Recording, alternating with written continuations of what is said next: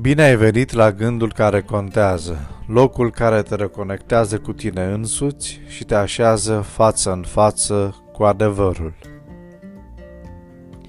Deși există numeroase instituții de reabilitare a oamenilor certați cu legea, omenirea cunoaște prea puține persoane reabilitate cu adevărat.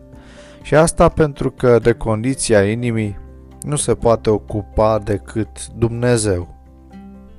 În Isaia 61 cu 10, Biblia ne spune Mă bucur în Domnul și sufletul meu este plin de veselie în Dumnezeul meu, căci m-a îmbrăcat cu hainele mântuirii, m-a acoperit cu mantaua izbăvirii, ca pe un mire împodobit cu o cunună împărătească și ca o mireasă împodobită cu sculele ei.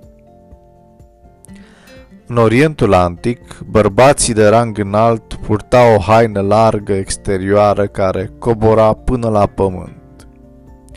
Ilustrând actul de mântuire, Isaia ne spune că mai întâi Dumnezeu învelește pe om cu propria sa mantie, cu scopul de a ascunde zdrențele sale și pentru a-l cruța de rușinea de a fi văzut în veșmintele lui zdrențuite – Aceeași imagine o găsim și în pilda fiului risipitor. De asemenea, ca cineva să ofere haina cea mai bună cuiva, nu era un semn al necesității, ci un semn special de favoare. Dumnezeu nu numai că se îngrijește de nevoile noastre, ci ne onorează oferindu-ne mântuirea, Omul care se apropie de Dumnezeu întotdeauna va aduce mulțumiri și laude lui Dumnezeu pentru minunatele favoruri revărsate asupra lui.